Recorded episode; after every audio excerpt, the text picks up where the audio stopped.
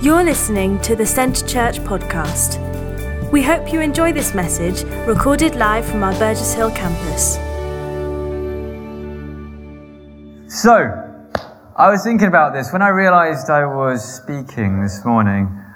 My mind tracked back and I, I was like, this, this seems familiar because exactly the same last year I did the same thing. I, uh, after Christmas, I was asked to share.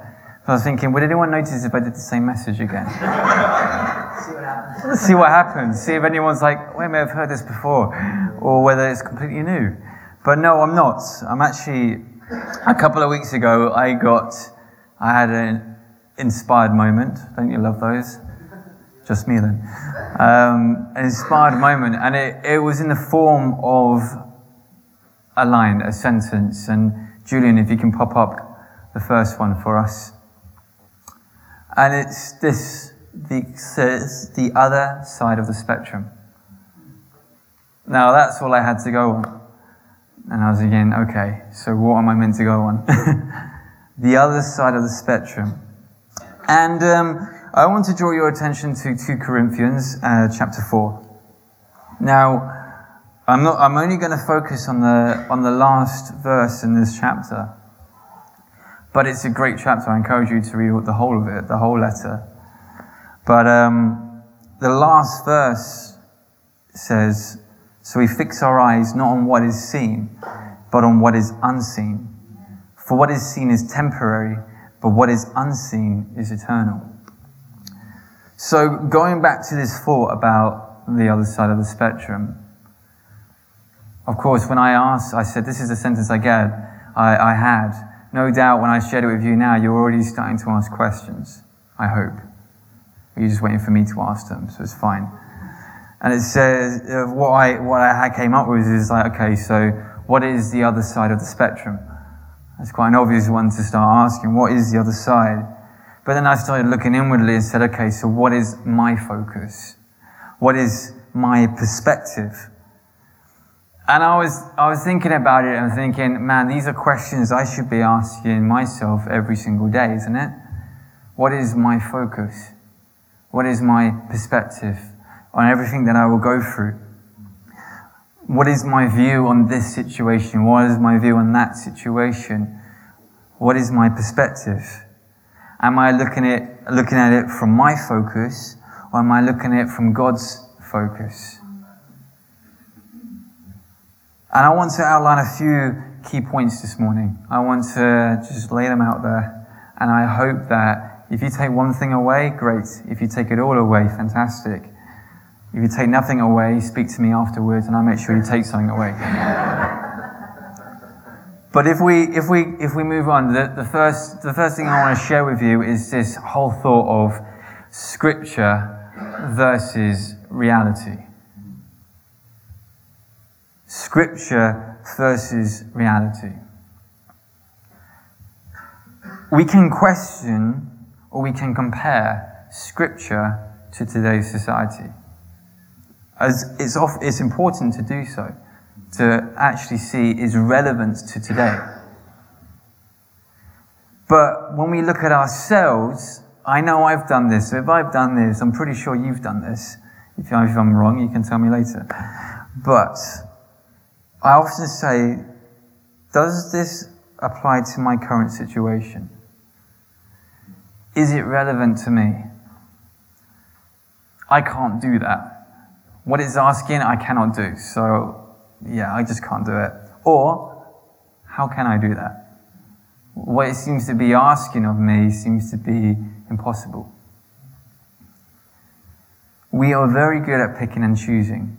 Have you ever been into a sweet shop where it's got a whole display and you're like, right, this is where I can go to town. I love that, I love that, I love that, I don't like that, I love that, oh, not that, oh, this, yeah. And put it in a bag, you're thinking, and there's a shop in Brighton, I love going in there. You can just pour everything into a bag, and then I realised I spent like £20 on sweets. My bag's so heavy.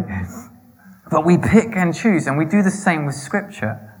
We go through it and say, well, this is not relevant, that's not relevant. I see what that is saying, but I don't want to hit, I don't want to listen to that today. Oh, okay, I'll take this. Oh, that would, that would do for me. Put it in and off we go.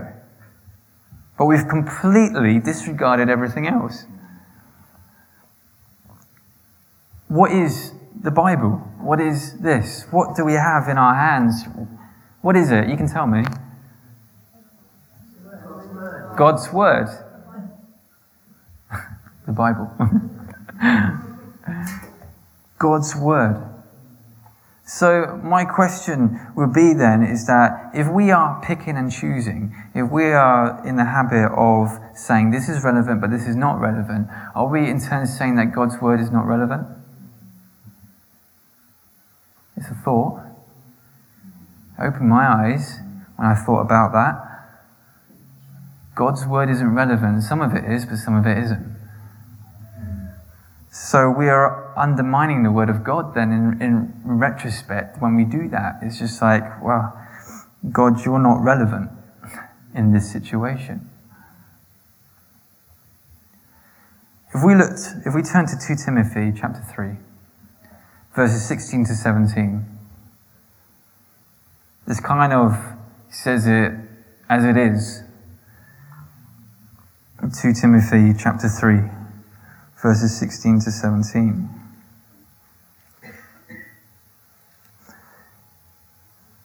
And it says that all scripture, not some, all scripture I can do a Tyler here. Let's say all. In an English language, all. There we go. All.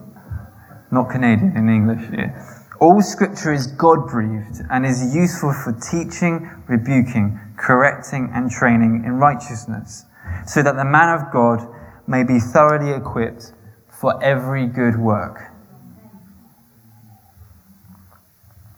So, first of all, it's saying that all scripture is God breathed. All scripture comes from the very breath of God, is inspired of God. He can reveal it, He can inspire, He can illuminate it. All, everything that we read is of God and is useful for teaching, rebuking, correcting, and training. So I don't know about you, but when I read that, I'm thinking, man, I need to read this book because it's useful. So, should we flip on its head the questions we ask instead of saying it does not apply? When we read the word, should we not be saying, what does God want to apply to me? What does God want to reveal to me in this passage that I'm reading? It's not, does it not apply, but it, it does apply, but in what way? How can, how can it apply? When we, I don't know about you, but when I read scripture, sometimes I can read it out of habit. I can just pitch up, turn to a chapter and just read. Chapter down, close the book and walk away and not remember a single thing I've read. Have you had that before? Mm-hmm. Truth comes out. I was thinking, should we not be intentional when we come to read the word? Intentional in the fact that I'm just not going to read this for the sake of reading it. I want to read it because I want to be trained by it. I want to read it because if, it, if I have to be rebuked for something that I've done wrong, then I want to be, I need to be rebuked, rebuked and corrected. I need to be trained. I need to be lifted up. So I'm going to know, I want to be intentional and read this because it's God inspired. This is God's word. And if it's God's word, it is all relevant. Yes? People are waking up. It's good. It's hard after Christmas, after all, eh, all those, oh, food for me. My goodness. I'm not going to diverse from this. when we look at the Bible, it's not just a book.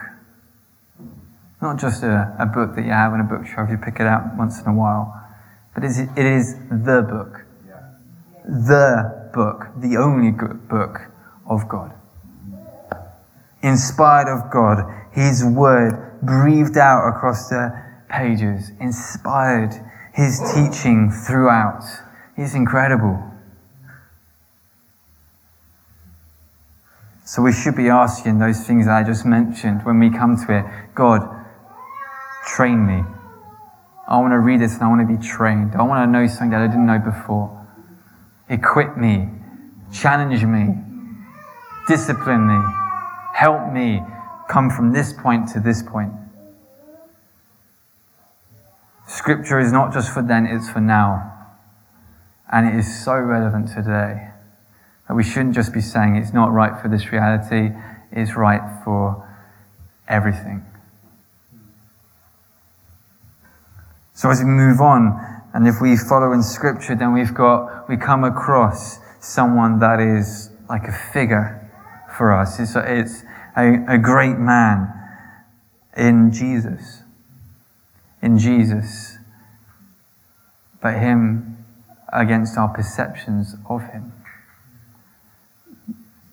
I've sometimes, through what I've read, kind of made my own thoughts about Jesus, who He was. We, we, you know, I've often said, well, it's all right then because that happened then. But this is now. Where is Jesus today? You know, there they could see him there they could people could actually go and oh there he is i can actually see him with my own two eyes oh he's actually healed some i've seen him heal somebody. Where is that today? When we can fall into that trap saying i can't see him and i can't see what he's doing. Jesus is real now as he was then. He's just as real. It's just that you can't see him. He's in the unseen. But the unseen is internal He is moving, He is healing, but we have to be willing to not look at it with our own two eyes, but to actually look into what is unseen. And that's when the miracles happen. Now, there are four accounts in the, in the New Testament that speak of Jesus and his life and his ministry specifically. You've got the four gospel accounts, the first four books of the New Testament. And I know, I know, Mark, when I was, you know, we've had discussions before, but it's like, you ever read through Matthew thinking, wow, wow, that's incredible. You go on to Mark and you're like, I've read this before. It's like deja vu. I'm, I'm sure, where have I read this before? And you go on to Luke and you're like, oh man, I've definitely read this before. It just seems like it, you know, slight some differences, but it's pretty much the same thing. It's got the same beginning, middle, and end, pretty much, you know. And then John as well is like more elaborate in some senses, but you read it, you're thinking, man, man, I must be going crazy because I know I've read that. They're all painting the same picture. They speak of a man, Son of God, Jesus, and came to the earth did some ministries. Some of them focus on different sets. Some of them speak more parables. Some of them just speak more on a, more on just his teaching and stuff like that, his ministry and everything like that. See, uh, he died and then he rose again, and they, that's it. The picture is painted. But if you actually look at these gospel accounts, if you actually go, okay, go in between the lines, if you actually, instead of brushing over the painting, you look at all the detail that's put into this painting, you see that each one is focusing on a different quality of Jesus. If you, if you take Matthew, for example, his focus is on Christ, Messiahship, the King. In Matthew 123, it says, The virgin will be with child and will give birth to a son, and they will call him Emmanuel, which means God with us. God in the highest, the King with us. So that's Matthew's focus, He's like the Messiah, the King. So then you think, okay, what, what, what about Mark? Mark 10 45. For even the Son of Man did not come to be served, but to serve and to give his life as ransom for many. Mark's whole theme throughout his book is how Jesus came to serve. He is the servant. He came, he was prepared to serve, and he carried out his service to others, and then he died as a servant to everybody. Luke Luke's an interesting read, especially taken from a, from a man who wasn't actually a follower of Jesus, who wrote his later on. But he, um, in Luke chapter 2, verse 40, says, And the child grew and became strong. He was filled with wisdom, and the grace of God was upon him. His focus is on Jesus as the perfect man on this earth. He, he grew up and became strong. He was filled with wisdom, and the grace of God was upon him. He was the perfect human, physical example to everybody else around him. And then John, John, his focus was just on Christ, the divine Son of God. That's why you got the seven I ams in there. I am the way, I am the truth, I am the life. It's just how, oh, Christ's divinity. That's his focus. So you think you've got your original painting, but then you look at every each brushstroke and you've got something more specific, more detailed. But then you're thinking, um, another question I said was, why? Why, why is one focusing on just this thing? Why is one focusing on that thing? And one on this and one on that? Why don't they focus on the whole lot?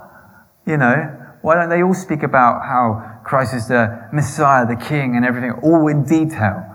That he's a servant, all in detail. Their books would be massive, wouldn't it? There is, there is a, I don't know where it is, someone can help me out, but there's scripture says that if we were to write down all the things of God, we wouldn't be able to contain them. Someone's mouthing it to me, so it's good.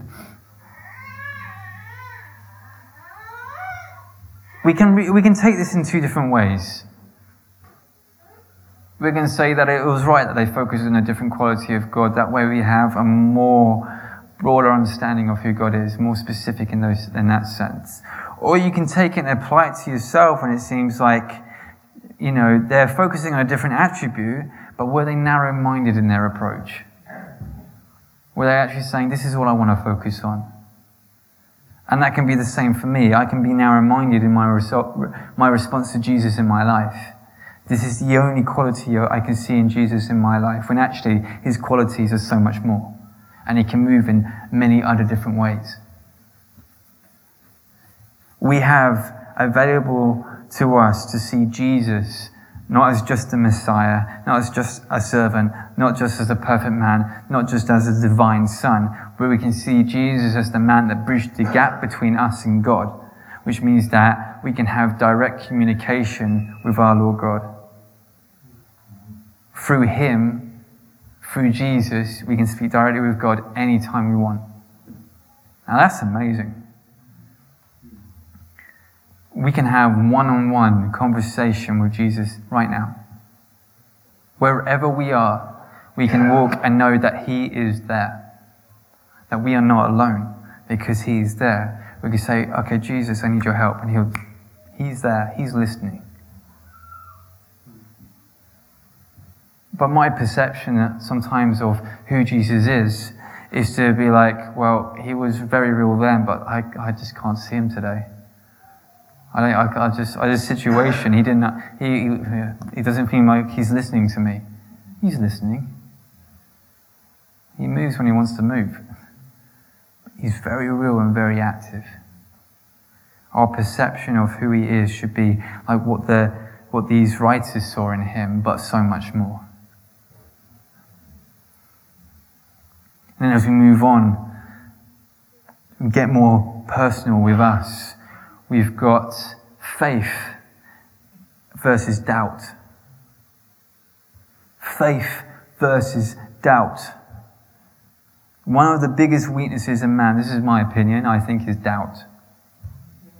We can just, it can, it can just drag us from a strong mantelpiece and just throw us into the, into mud like Silas, into the muddy ground.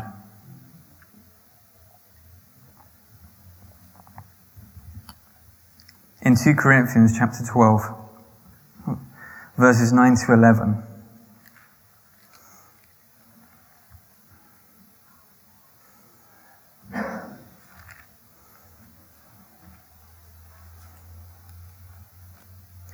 It says, But he said to me, My grace is sufficient for you, for my power is made perfect in weakness. Therefore, I will boast all the more gladly about my weaknesses, so that Christ's power may rest on me. That is why, for Christ's sake, I delight in my weaknesses, in insults, in hardships, in persecutions, in difficulties, for when I am weak, then I am strong. How many times were the disciples afraid? Numerous times. How many times did they question Jesus? What are you doing? Well, what do we do? Oh, Lord, wake up. What should we do? The storm is crazy. How many times were they rebuked by Jesus? How many times did they doubt? We need faith in all things. Faith that when we read the Word of God, the unseen will be made seen to our eyes. By faith that Jesus is walking next to us. Faith that can move mountains. We need to, in those difficult times when we question, is God here? Is Scripture real to me? you know, in those insults, in those hardships, we should rejoice and know that we are being made strong in that.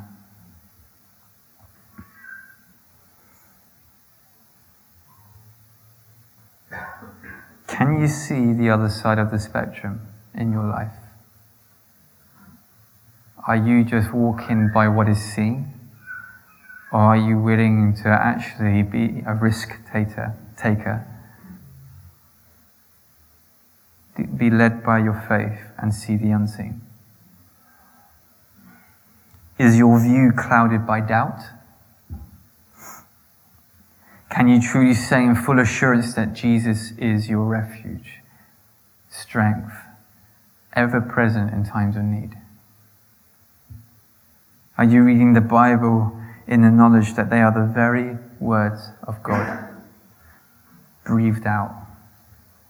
readily available for us in everything we're going through and completely relevant to everything.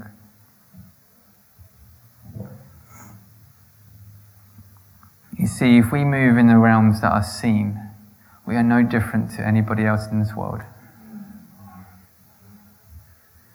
When we begin to look where no one else is willing to look, fixing our eyes on what is unseen, then when we begin to break into the eternal realms of who God is we hinder God by only fixing our eyes on what is seen. We hold Him back. That's why we want to go return to this passage. We fix our eyes not on what is seen, but on what is unseen. For what is seen is temporary, but what is unseen is eternal.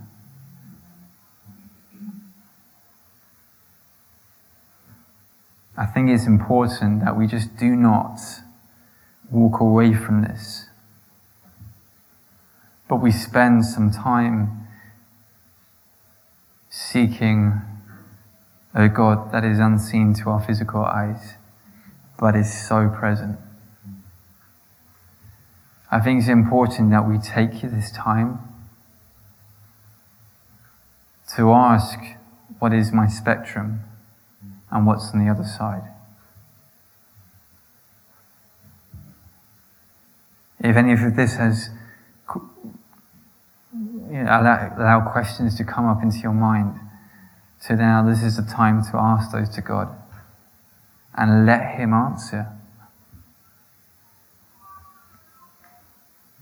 I'm just going to to play in the background, but this is a time where I think it's important that we just focus in on God. And we just allow Him to move. Allow what is unseen to break through this morning. Thank you for listening to this week's podcast at Centre Church, one church passionately loving God and people in Burgess Hill and Brighton. To get the latest news or for any other information, check out our website at www.centrechurch.uk.